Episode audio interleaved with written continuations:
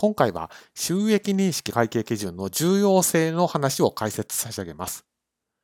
当動画の解説者の内田正孝は、週刊経営財務で収益認識の連載を、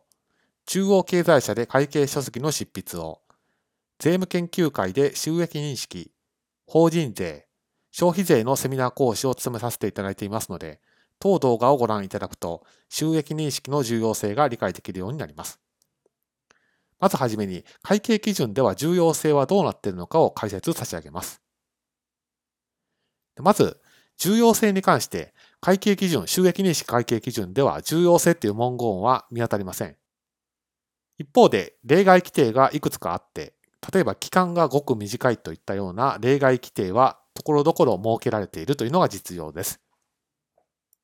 でそういった例外規定というのは大半がこの代替的な取り扱いといった項目のところにまとめられています。代替的取り扱いについては先に解説を差し上げた動画でお伝えしていますので、ご関心がございましたらそちらをご覧ください。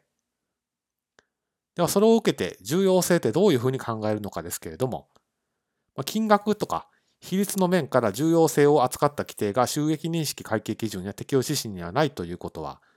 原則的な考え方に言わざるを得ないと。会計の原則、ま、例えば企業会計原則とかそういったあたりの重要性の考え方をよりどころにするほかはないと。ですけれども、そこにも数値面とかそういったような具体的な指針は設けられていません。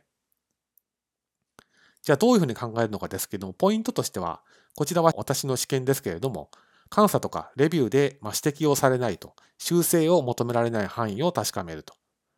まあ、それは過去に監査人から指摘をされたり、直してくれと言われた項目がどういった項目があるのかといったところを調べて、まあ、どのような金額なのかといったあたりについて、まあ、調べていくと。そういったことをすることになると思います。その影響枠の範囲内に収まるのであれば、まあ、重要性はないというふうに考えられる可能性もあります。注意点が2つあります。1つ目が重要性っていうのは会社の状況とか決算の状況によって金額は変わっていきます。ですから、